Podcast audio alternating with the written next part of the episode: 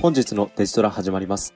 この番組はデジタルトランスフォーメーションキーワードに企業の経営者、マーケターの皆さんに向けて、マーケティングのトレンドや考え方、具体的な施策についてお届けする番組です。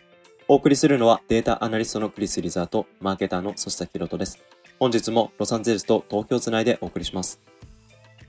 じゃあ今週も収録始めます。よろしくお願いします。お願いします。えー今週のテーマ、今週のテーマはですね、オフライン、小売り、IoT。このなんか3つのキーワードから話できないかなというところで、えーエピソードを取っていきたいなと思うんですけれども、なんかそのテーマで、なんかパッと思い出す話で言うと、あのー僕がクリスのところに行った時に Amazon ブックストアに行ったじゃないですか。はい、出た。なんか、あ、ああそこ行った時に、その、アマゾンがウェブで表示しているプライシングとかが、実際のその店舗の表示価格と連動して、リアルタイムにその価格が変動していくような仕組みを、オフラインの実際の実店舗上でも再現をしていて、あ、これはかなり IoT 進んでいるリテールの IoT 技術のなんか一つの事例かなと思って見てたんですよね。うん。なんかああいうテクノロジーの使い方っていうのは今のところロスでもまだあの Amazon ストアでしか見れてないそんな事例かなと思ったんですけど実際のところどどうですまあなんかそういうの見るのはやっぱ Amazon ストアかなとうん思いますね。うん。あの、まあちょっと視聴者の方見えないと思うんですけど、はい。あの、ストア、Amazon ストアの値札っていうんですか、値段のはいそのタグみたいなところ、うん。本が置いてあって、その前にこう、この本はこうですよっていう紹介文があって、うん。で、あの、レビュー、その星何何個ついてますよとか、うん。で、そこでバーコードがあって、それをこうよ携帯で読み込むと、いくらですよっていう値段が書いてうん。ある。だから値札自体の値段が書いてないっていう感じですよね。うん。うん。覚えてますで、うんそう、その値段、携帯に出てきた値段、もしくは Amazon アプリとかにうん。出てる値段が出てくるのかなっていう。うん。だからそう、携帯を使うっていう、まあ、みんな携帯を持ってるっていうことが前提かな。うん。こういうエクスペリエンスの中でっていう。うん。それ面白いなと思っていて、他のお店はそういうことをやってないのかな。うん。うんそもそもオンラインビジネスがさ、アマゾンみたいに大きくないっていうのもあるかもしれうないね。ん。そうですよね。うん。あのー、まあ、スーパー行くと値札自体がなんか電子的に表示されてるっていうのは、まあ、日本の大きいスーパー行くと、そういう事例は、まあ、見るんですけども、なんかそれがウェブの金額とか、な、ななんですかちなみにその Amazon の金額が結構変動しやすい商品ってどういうカテゴリーが多い印象ですクリスの中で。いやー、ちょっと印象だから、うん。 なんだろう、結構やっぱ電化製品とか、うん。う本ん。とかって、そんなにどうだろうね。あんま動かない気がするんだけど、うん。わかんない。だからそう、出版されたばっかの本とか変動するかもしれないし、うん。うん、あと季節的なものかな。あうん、あ。うん。どういう、まあ、学校戻る時期、あ、そういう時にこう、学校の学生が買う,、ね、買うものとかね、う。うんしたりするし。うん。電化製品なんてね、あの、うんコンピューターで売らないといけないからさ。そうですよね。だから、あの、今家電の話、最近僕も実店舗行って、あの、有楽町とか、東京駅界隈とか新宿とか、そんなに実店舗行って家電を買うっていうことは昔ほどないんですけども、昔はやっぱり何店舗か行き来して、で、他の店ではいくらいくらで売ってましたけど、ここの店ではこの金額ですよねって店員さんに話をして、で、ね、値下げ交渉をして、あ、じゃあそれだったらポイントをあの多くつけてですね、実質値引きさせてもらってるこの金額でどうですかっていうようなことを。だから多分そういうことをやっぱり積み重ねていくと、やっぱりひ毎日毎日値段をどう表示するかっていうことを多分家電の店舗担当者というのは関心高く持っているんじゃないかなっていうふうに思うんですけども、うん。確か、うん、多分そういうのに非常に有効ですよね。値段電子表示して毎日毎日変えていく。で、その変え方によってお客さんの購買行動に影響を与えるっていうのは、うん、あの、この値札も結構新しいバージョンがあって、はい、僕は昔 Amazon ストア行った時は結構その、紙にうん、書かれたやつがあって、それはさっき僕言った例なんですけど、うん、都市って言った時は、こう白いちっこいこう、もうちょっとこうなんか電子パネル的な、要は、Kindle のうん。ペーパーホワイトっぽいやつ的な、そう、あの、が画面っぽいちっちゃいタグみたいなのがついてる。はいはそいこははあの詳細はあんま書書いてなくて、まあ、星マークと、レビューの数と、正規の値段っていうか、アマい。うゾンん、と、あと、プライムメンバーは25%オフですよ、だからそう、いくらになりますよ、みたいな値段が書いてあるっうん、ていうのを覚えてましたね。まあ、うんちょっと画像をシェアしてるんですけど、うん。そうですよね。昔がこう、うん。ああ、昔はもう、もうこれはほぼ印字印字だね。うん。あだけど値段書いてない。要は、これをスキャンすれば出てくるっていう。あ、バーコードが、その印字、印字されてるラベルにバーコードもあって、それを読み取ると値段が出てくるって感じだった。そうそうそうそう。うん。まあ、いずれにしろ、うん。まあ、こう、普段僕らが持ってる値段の書き方とは違うのかなっていう。うん。なるほどね。日本のスーパーだと、電子表示とかは全然あるんだけど、なんだろうな。広告の品とかって、 なんか、あの、広告ってさ、あの、新聞の折り込みチラシとか、多分そういうことを指してんだけど、そこの広告上で、特売です。セールス、セールしてますっていうような、そういう商品かどうかっていう表示は、なんか、値段の横にあったりするけど、電子的なんかに。レビューそうです、電子的に。えーうん。広告の品って言われても、 ななんかに、日本人だったら、その新聞の折り込み広告のこと言ってるんだなってパッとわかりますけど。なるほど。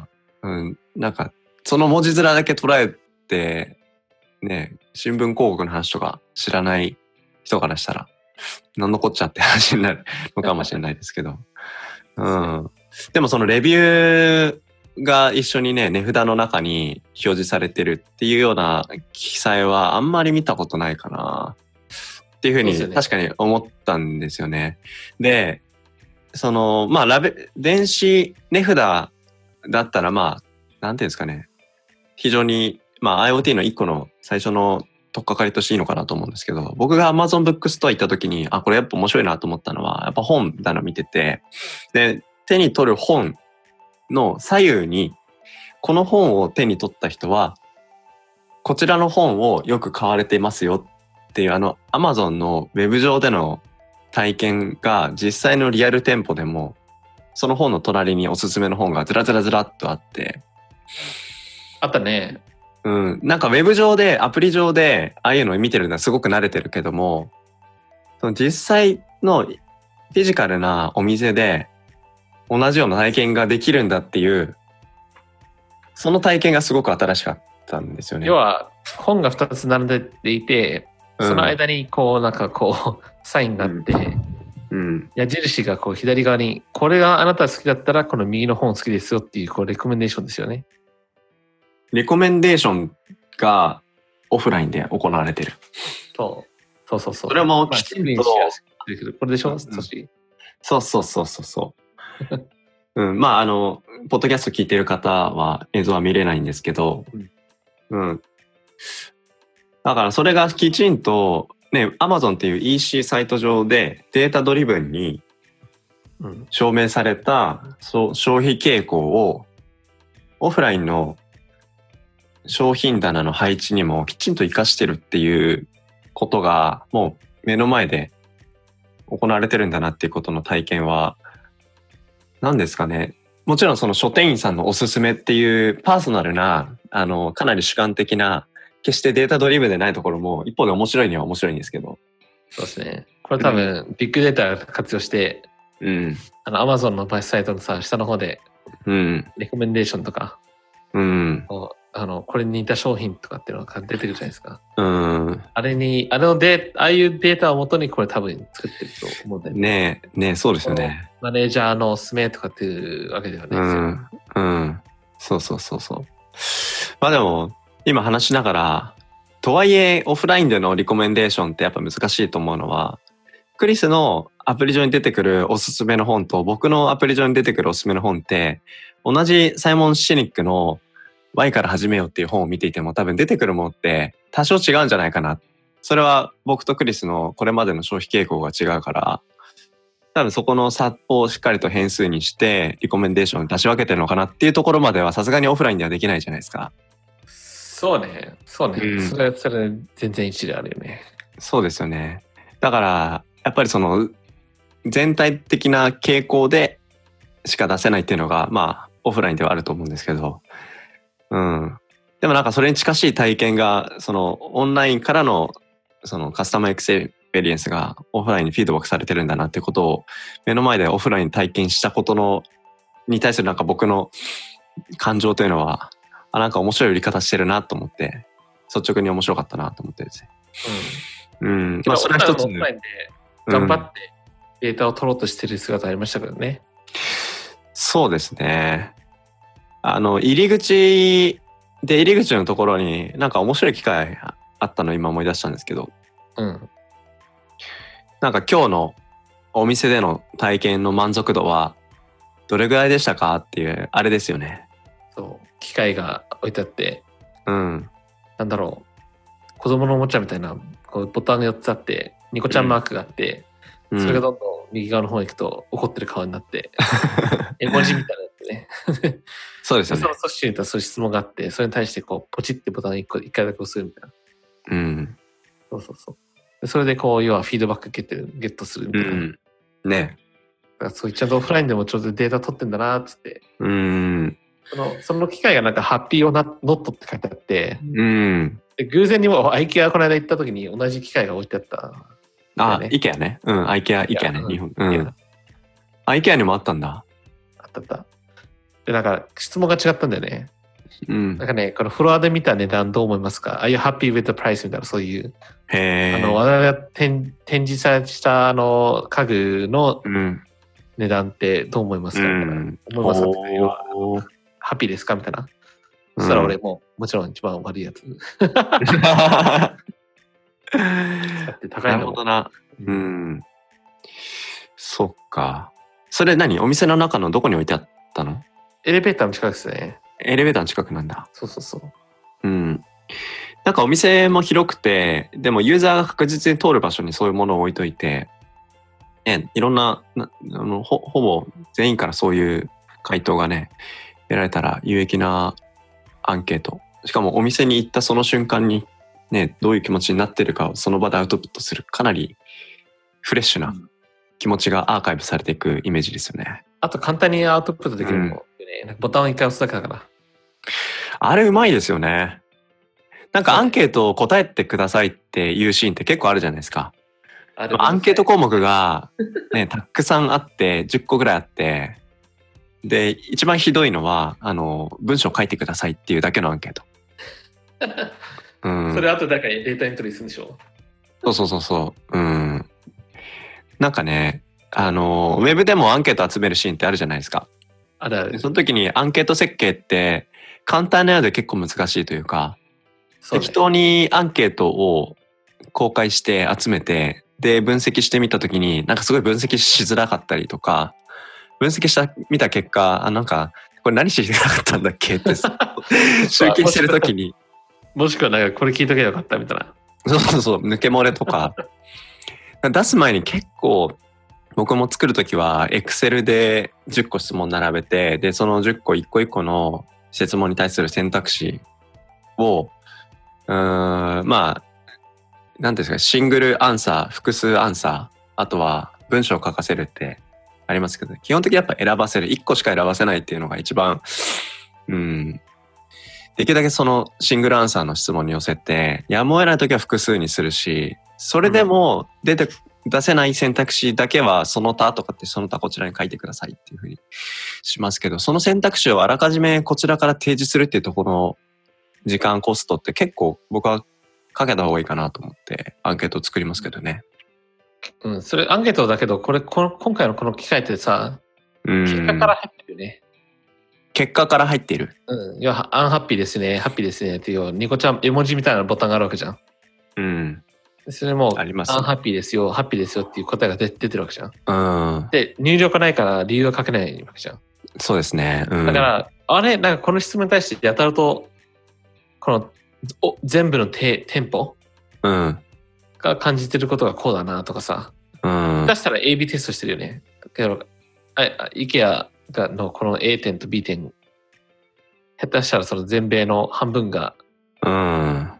えー計測されてるかもしれない。卒業はなどういうどういう意味かっていうと、そのうん。 B 点の方のディスプレイに載ってる、えーソファーがうん。もうちょっと安かったりして、うんうんうん。で A, A, A 店舗の方のソファーは全然違って、うん。そのユーザーのフィードバックに適切な値段をこう後でああ、なるほどね。はい。調節するとかね。うんああ AB テストしてる、ね、値段の AB テストとか、はいはい。うん。もうすぐ変えられるわけじゃないですか。じゃあクリスが、あの、フィードバックしたお店の値段っていうのは、実は比較的高めに設定されてるけど、同じプロダクトが別の店舗では、もうちょっと低い値段で表示されていて、そこに、仮にクリスが言ってたら、バットだって押さなくて、グッドだって押したかもしれなくて。そうそうそううそんう、うんその通り、その通り。そうなるほどね。要はそれでサンプルが多ければ多くほど精度が上がるわけじゃん。うん。そうですね。この、こう、10ね、え、え、一つの店舗よりも10%安くした方がうん満足度が高いとかって分かったら、うん。 10%下げるとかね、なんかそうういう、ん。そういうオフラインでの取り組みってであるのかなと思って今。うん、なるほどね。確かに、一お客さんとして、そのアンケートを答えるだけだと、見えてこない話ですよね。うん複数店舗持っているから AB テストされてるっていうことは、なんかあんまり気づかない。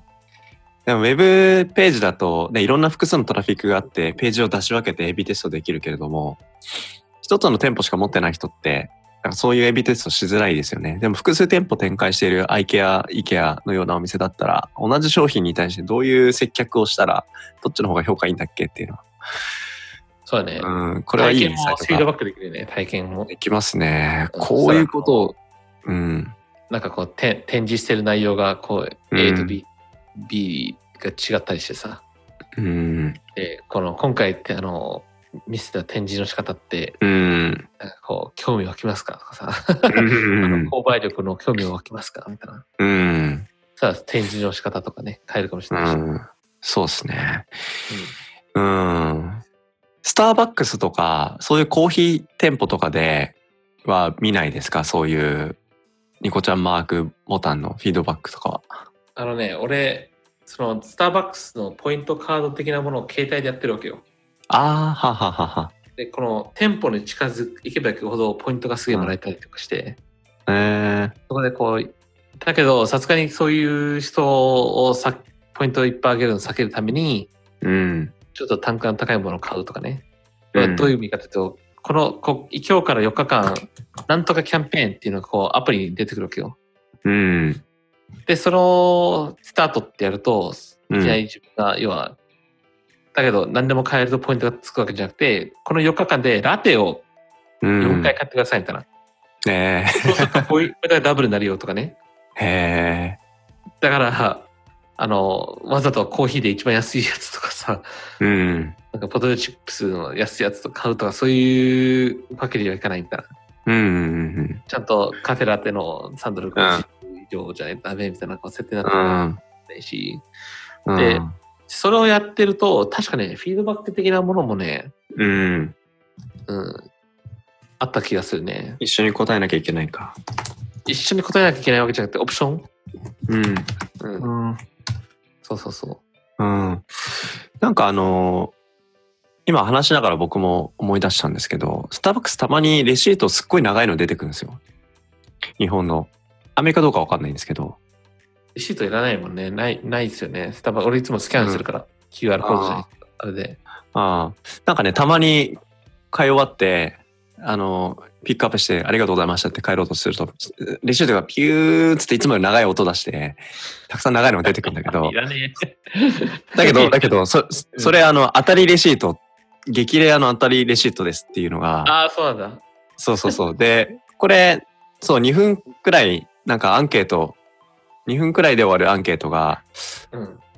あの、一緒についてきて、それ答えると、1杯で、1杯無料のドリンクあげますよっていう、なるほどね。そう、そういうやつなんですよ。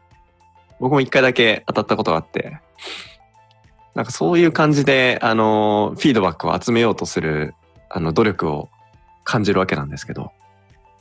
うん。そうそうそうそう。だから、携帯の時代だからさ、うん。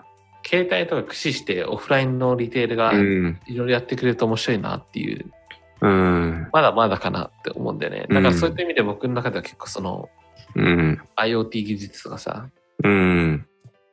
その活用される事例とか求めたいなっていうのは思うああでもなんかうんアマゾンのお店もそうだし IKEA のクリスの話もそうだし何ですかねあのアンケートを集めるユーザーのレビューフィードバックを集めるっていうことに対してかなりあの努力してる姿勢っていうのは見えるなと思うんですよね。でそれって僕そのえアメリカこの間行った時にまあ、リフトを結構使ってたり、あとはエアビーを使って、まあ、し宿泊してたりしたんですけど、泊まった後、使った後、なんか毎回フィードバック、レビューを残してくださいって、毎回毎回来るんですよね。うん。で、それも星をつけるっていうだけじゃなくって、星プラス、その星つけた理由までちゃんとフィードバックをリフトとか求めてきていて、うん。その選択肢も画面上に星5つ選択すると、それに、どうしてあなたは満足を感じたんですかコミュニケーションですかそれとも安全性ですかなんとかですかって。ボタンポチポチするだけですぐ回答できるっていうような仕組みを作ってたんですよね。なるほどそれはなんか Airb でもまあ近いことをなんとか感じていて、で、僕最近その今週使った一つのサービスで、あのー同じようにアンケートを求められたんですよね。使った後に。うん。うんだけど文章を書くだけとかだったりするわけですよ。星プラス文章を書くだけ。で、入力するのも結構こ工数とか手間かかるし、うん。なんか割と忙しいから、あのーす入れるのめんどくさいなと思って適当に書いて終わっちゃったんですけど、なんかその同じレビューとかフィードバックをその入力するっていうことも、こことだけなんですけど、ただの。うんなんか入力するうんインセンティブの設計とか、入力しやすさとかにどこまでこだわるかによって、質の高いフィードバックを得られるかどうかって全然変わるんだなと思うと、その使いやすさ、入力のしやすさ、レビューのしやすさにどこまでこだわってるかって、要は、まあ、そのサービスを提供している担当の方がどれぐらいユーザーの満足度に真摯に耳を傾けるかの表れに他ならないんだなって、うん、思ったんですよね。そうなった時に、あの、Amazon ブックストアとか、で、ね、クリスが IKEA の話しましたけど、あのニコちゃんマークでディスプレイに、今日の店舗体験はどうでしたかニコちゃんマークでポンポンポンって押せる。あれはなんか、 すごいシンプルで、子供のおもちゃみたいですけど、うんなんか、ね、それが実は裏で複数店舗間で同じことをやって、同じクエスチョンやっていて、AB テストしてて、で、実際店舗にこういう仕掛けをしてみようとかって号令が実は全国規模で行われてるかもしれない。うん。うんあのーやっぱ直感的にうん。フィードバックを得るっていうところにポイントがあると思っていて、うん。あの考えさせちゃって本当の本音がうん。言えなかったりするってすごく残念なサーベイのあうれだと思うんだけん。ど、あこうやってこう簡単に今ワンクリックでーう答えが出るん。から、ちょ直感本当にその人たちが感じてることをパッてこう、はい。うん。出せるっていうところ結構それもポイントだと思っている。うん。 考えさせすぎちゃってこう恐縮ですみたいな。 がね笑っても使えない本音じゃないかな。ねえ。なんか、あのデバイスだけ見たら僕、日本のゲームセンターにいくらでも置いてそうな 雰囲気を感じたんですけど。あのーテストでなんか Amazon プッシュボタンでさなんかやったらあーあー、なるほど ね。複数置いといて、そうそうそうそううん、パシパシボパタシン。だけ色塗ってみたいなうん。グリーンとレッド。うん。あなんかあれ、まだあんまり日本で見ないから、うん。輸入してきて、そういう実店舗持ってるね、店舗に売り、売り込んでみたら、 意外と。で、それただデバイス売り込むだけじゃなくて、裏で、で、よ、どういうそのユースケースがあって、ユーザーフィードバック獲得して、で、そこから得られるインサイトを、そのビジネスの次の施策とかに活かしていくっていう、見た目だけだとすごいコテコテのデバイスなんですけど、裏ではデータドリブンで、カスタマー満足度を顧客満足度をアップデートしていく、アップグレードしていくための情報インプットなんですよって。うんうん。うん。あのーまあ、そうですね。やっぱそういう機会も大事だけど、うん。なんか、自作でなんかできそうですよね。 ねなんか、そうそうそうそう。 APR 的なそういう、Amazon ボタンみたいなの用意して、うん。で、それをこう、グリーン、レッドにして、グッドバッドみたいな。うんそれクリックしたら、なんか JPR で Google シートに飛ばすとかさ。はいはいはいはい。そうそう。でまあ変な話、そのテストだから、例えば、会社の入り口に今日の気分どうですか、 うん。よかったらグリーン、悪かったらレッドで、うん。そ その日の気分で。うん。であと、サードパーティーの天気の情報を掛け合わせると、天気の悪い日には、うみんな気分ん。悪いみたいな。ねえ。わかんないけど、なんかそういう面白いことできそうじゃないうん。それを店舗に応用すると結構面白いかな。はいはいはいはい。 Amazon プッシュボタン。ね確かさ、うんさらちのボタンってあったよね。Amazon。あるあるあるある。うん。あのね、多分それアメリカでしか売ってないんじゃないかな。ダッシュボタンうん。あのさ、アマゾンダッシュボタンのニュース最近、なんか、販売終了するとかって、そういうニュースあった気がしたんだけど、アメリカでもそういうのある。やったっけなえっと、いや、日本でも、え、え AWS の IoT ボタンとして、ああ、そういうことか。プロクラウドのプログラミングからのダッシュボタンっていううことですねん。うん。あるんだ。うん。あるよ。リンクをってあげる。うん。 うん。いいねいやなんか、あの、ひ僕が読んでたニュースサイトだと、2019年の2月28日に Amazon ダッシュボタン販売終了しましたよって。多分ね、できなくなってますよって。リテールで売ってるそういう商品、うん。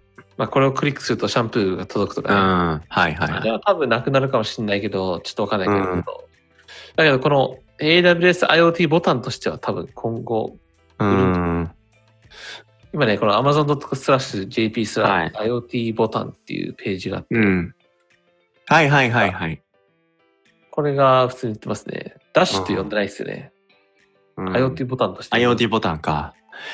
これ、あれですよね。あのー僕関わってる会社のコーヒーサーバーの横にお置いてありますね。あの、おい貼ってあって、コーヒーサーバーに置いてあって。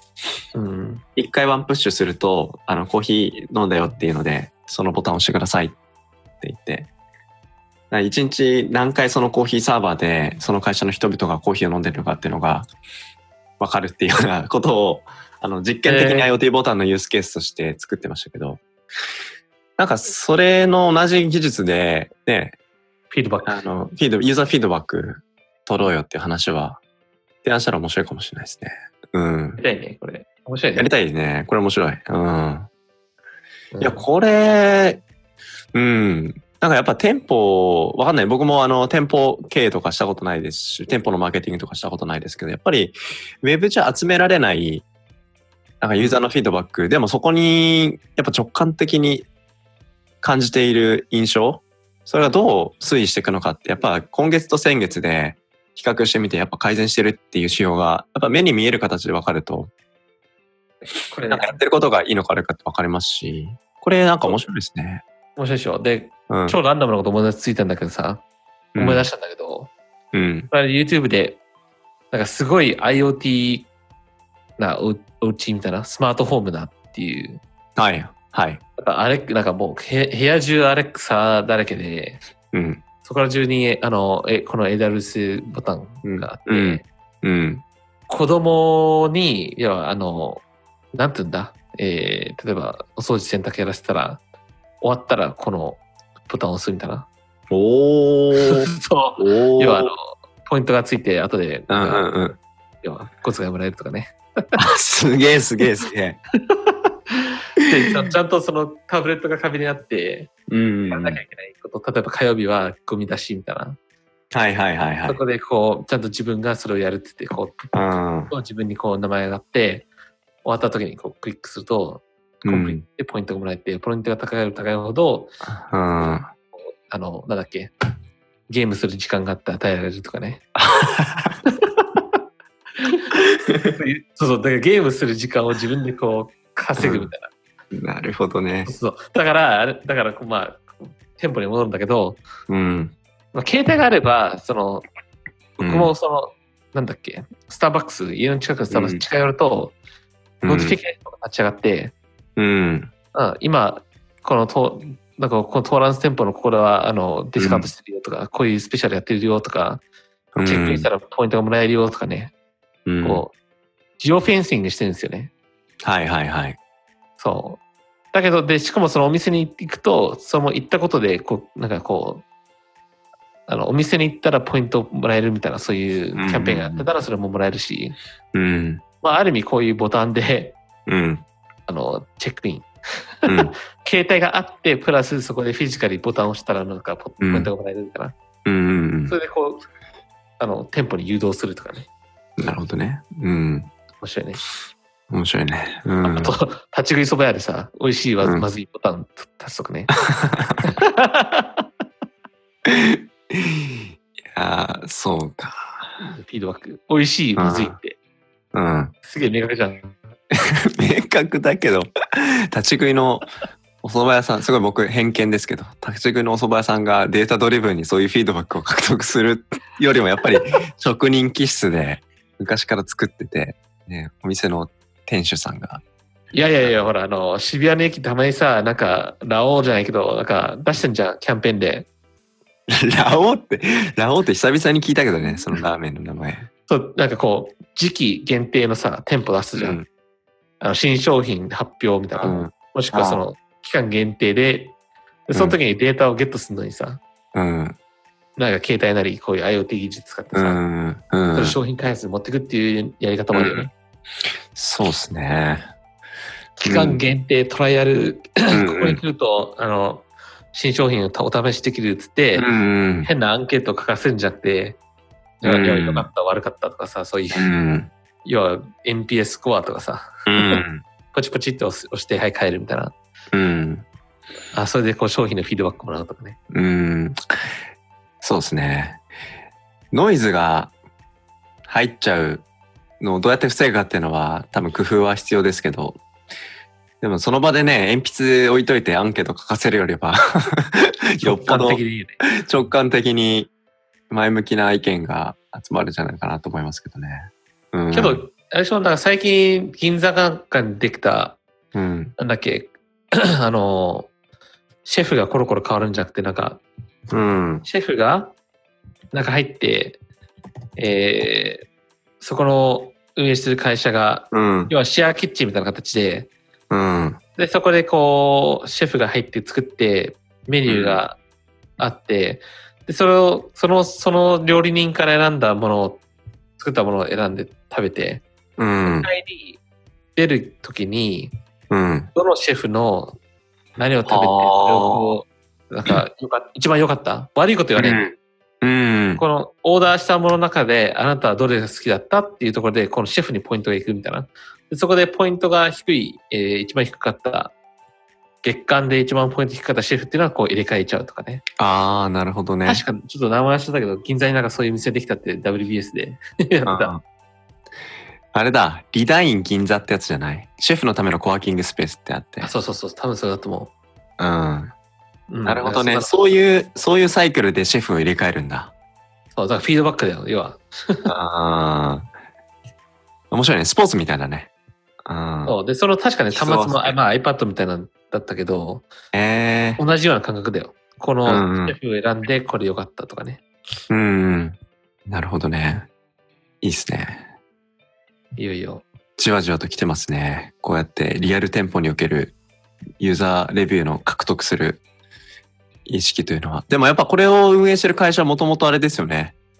あの、インターネット上で飲食系のサービスやってる会社で、データドリブンに飲食店を作るんだって、いろいろ事業展開してる会社じゃなかったでしたっけそうそう、確かうに。んちょっと悩ましちゃったうん、アマゾンがその本屋さんを始めたに近い、なんかそんな業態のトランスフォーメーションな印象を受けますけどね。ちょっと僕も具体的にこの会社、あのどういう事業あのちゃんとやってるかって、あの、ちゃんと見なきゃいけないですけど、なんかパッと聞いた印象ですよ。そんな感想を持ちますね。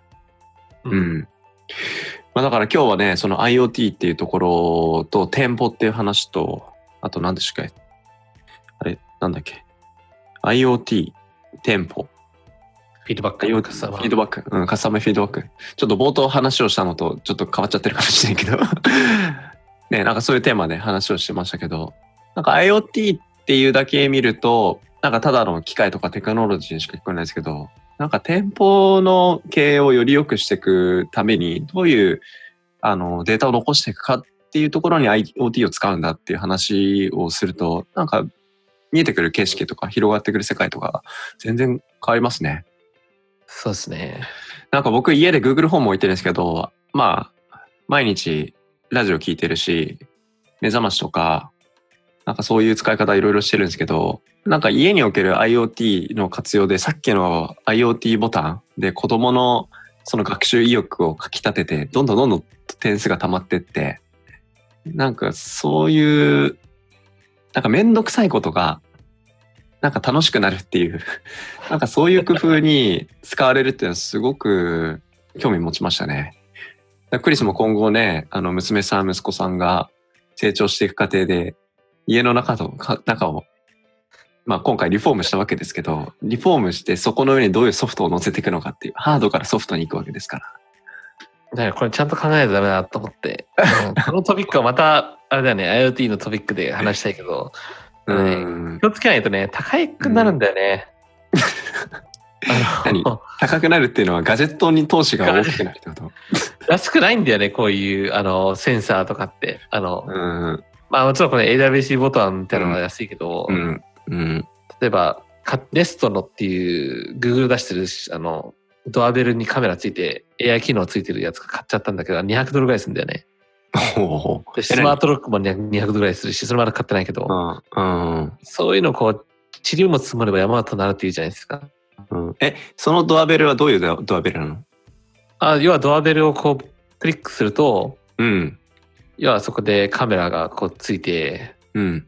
あ Google ホームのなんか新しいやつ出たり、うんまあ、携帯に上がったりうん。で、あとセンサー機能もついてたかななんか近づいたら、要はあのカメラがつくみたいな。ああ。要、は、要は例えば最近 Amazon、ね、アメリカの場合はドアの付近に置いてういくんん。ですけど、はい。まあそういう盗難防止だったうり、ん。まああとその、最近なんか知んだけど、ピンポンするんだよね、郵便局が物を下ろすときに。うん。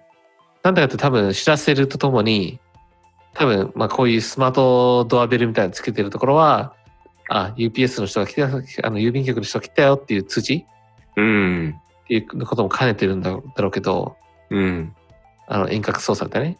会社にいるときに、あ、うん。郵便局来たっつって、はあはあはあはだよとかさ。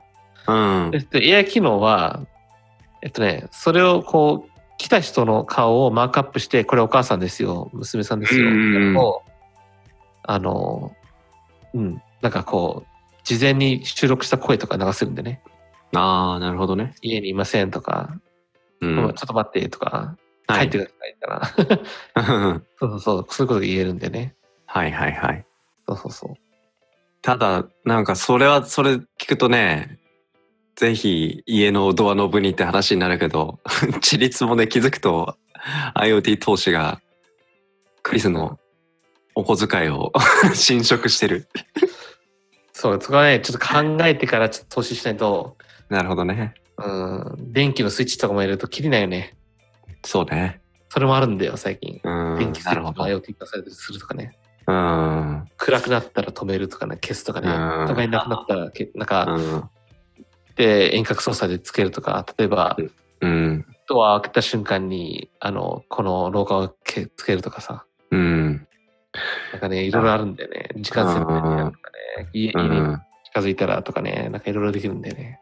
うん。まあだから家に導入する IoT とあの、店舗で ビジネスで使う IoT 投資、もちろんお金がかかるってこと変わんないですけど、うん家。で投資するときにはちょっと、いやーだけど家でこういう技術が発展してるってことは、お店の技術が発展してるわけで、うん、このスターバックスに来てるこいつの顔ってどんどん AI 化したらさ、 うん、わざわざ僕が携帯出さなくても、うん。もうバリスタがもう作ってるみたいな。ああそう こいつは多分甘くなったろうかうん。ちょっと甘めにしたとか。ら。そうそうそう、わかんないけど、うんまあ、まあ、トラッキング うん。そうそうそう。ソッシーがスターバックス、スターバックスにいっぱい来てる。だけど、ユニークユーザーが何回店舗に来たって計算が、うん。そのレジに出てるカメラですぐ分かっちゃったりとかね。うん。トラッキングするわけですよ。うん。携帯のチェックインとかに頼らずにね。うん。いそうやだ顔よでアナリティクスするっていうう。ん。だって、僕のドアベルにそういうのついてるぐらいだからね。うん。そうだよね。だから、スターバックスってね、店舗はたくさんありますけど、別の店舗行ったっていうことも、機関システムではデータとして持ってて、どっかの店舗行った時に、レジ前に立った瞬間に、僕らには見えない店員さんのディスプレイには、なんかいろんな情報が映るかもしだって今時女性、男性って分かると思うし、れない。うん。メガネしてる人してない人とか、あうと、ん。えー要は太った人、痩せてる人とうか、んあとうん人種、アジア系、うん白人、黒人とかっていうこうとで、んすみ分けして、データ化も取れるわけだようね。ん。さデモグラフィックプロファイルとうん POS、トランザクションデータでもううん。何もしなくてもデータが取れるみたいな。要は、うん。レジの上にカメラつけるだけで。ねえ。うん。で、その顔認証も、iPhone とかがもう顔認証、その個人の端末上にね、で、メガネしてようがしていまいが関係ないじゃないですか。あ、そういう、だからもうそういう機能うんも、テクノロジーやらもねう。ーん。ただね、うんその iPhone、やなんかわかんないけど、朝寝起きで顔認証しようとすると全然顔認証しないんだよね、僕のやつ。うん。だから、寝起きでスターバックスに行く時と、そうじゃない時で、あの、いろんな顔を持って 店舗に行ってると、それが別人物として認識されるかもしれないっていうのはちょっと、あの、余談なんですけど。まあでもそうですよね。だから、個人で使ってる、その IoT 技術っていうのが、店舗でも無意識のうちに使われてるっていう意味で言うと、まあ、最初にニコちゃんマークの話で話し始めましたけど、IoT とプライバシーっていう話はやっぱり切っても切れない話のトピックでの関係性なんだなっていうところですよね。 そうだね。うん。まあ、いつの間にかこのトピックが IoT とうん店店舗になっちゃったけど、うん。そっか。まあ、うん Amazon ブックストアで何が起きてそうるでか、すね。ちょっともうちょこちょこチェックインしに行こう。いいね。それでトラッキングさせて、それがウェブのクリスの Amazon ページでどういうふうにフィードバックされるかっていうのもちょっとウォッチしといて。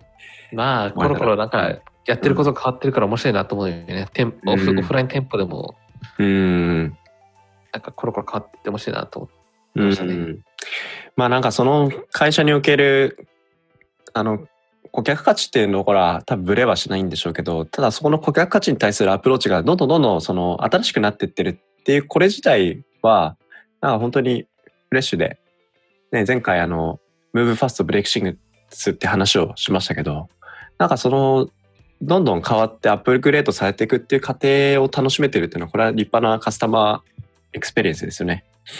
うん。で、そのサイクルをより早く回すっていうことのために、そういうレビューを集める IoT をあの積極的に投資してるっていうところは、なんか、すごい、あの、素晴らしい姿勢だなっていうふうに思うんで、ぜひ、今後とも引き続き Amazon ブックストアに通い続けてほしいなと思いますし。うん。ね、前回バットをつけたレビューのお店がなんか今回はグッとをつけたっていうシーンがもしあれば、その過程に何かあったのかっていうのは、なかなか興味深いトピックかなというふうに思うので、うん。そういうシーンがあったら、ぜひ、そこに何がマーケティング的な施策であったのかは、ぜひ、また持ち帰って、デジトラに持ち帰ってきてほしいなというふうに思いますね。はい。今日はそんなとこですかね。はい。そのとこですはいうん。遅い時間までありがとうございます。はい。じゃあまたよろしくお願いします。はい。以上本日のデジトラでした。この番組はデジタルトランスフォーメーションキーワードに企業の経営者、マーケターの皆さんへ、マーケティングのトレンドや考え方、具体的な施策について、データアナリストのクリス・イリザーとマーケターのソシタキロトが、ロサンゼルスと東京をつないでお届けする番組です。詳しい情報や番組に対するお問い合わせなどは dtran.net までお待ちしております。iTunes のポッドキャストページでの感想もお待ちしております。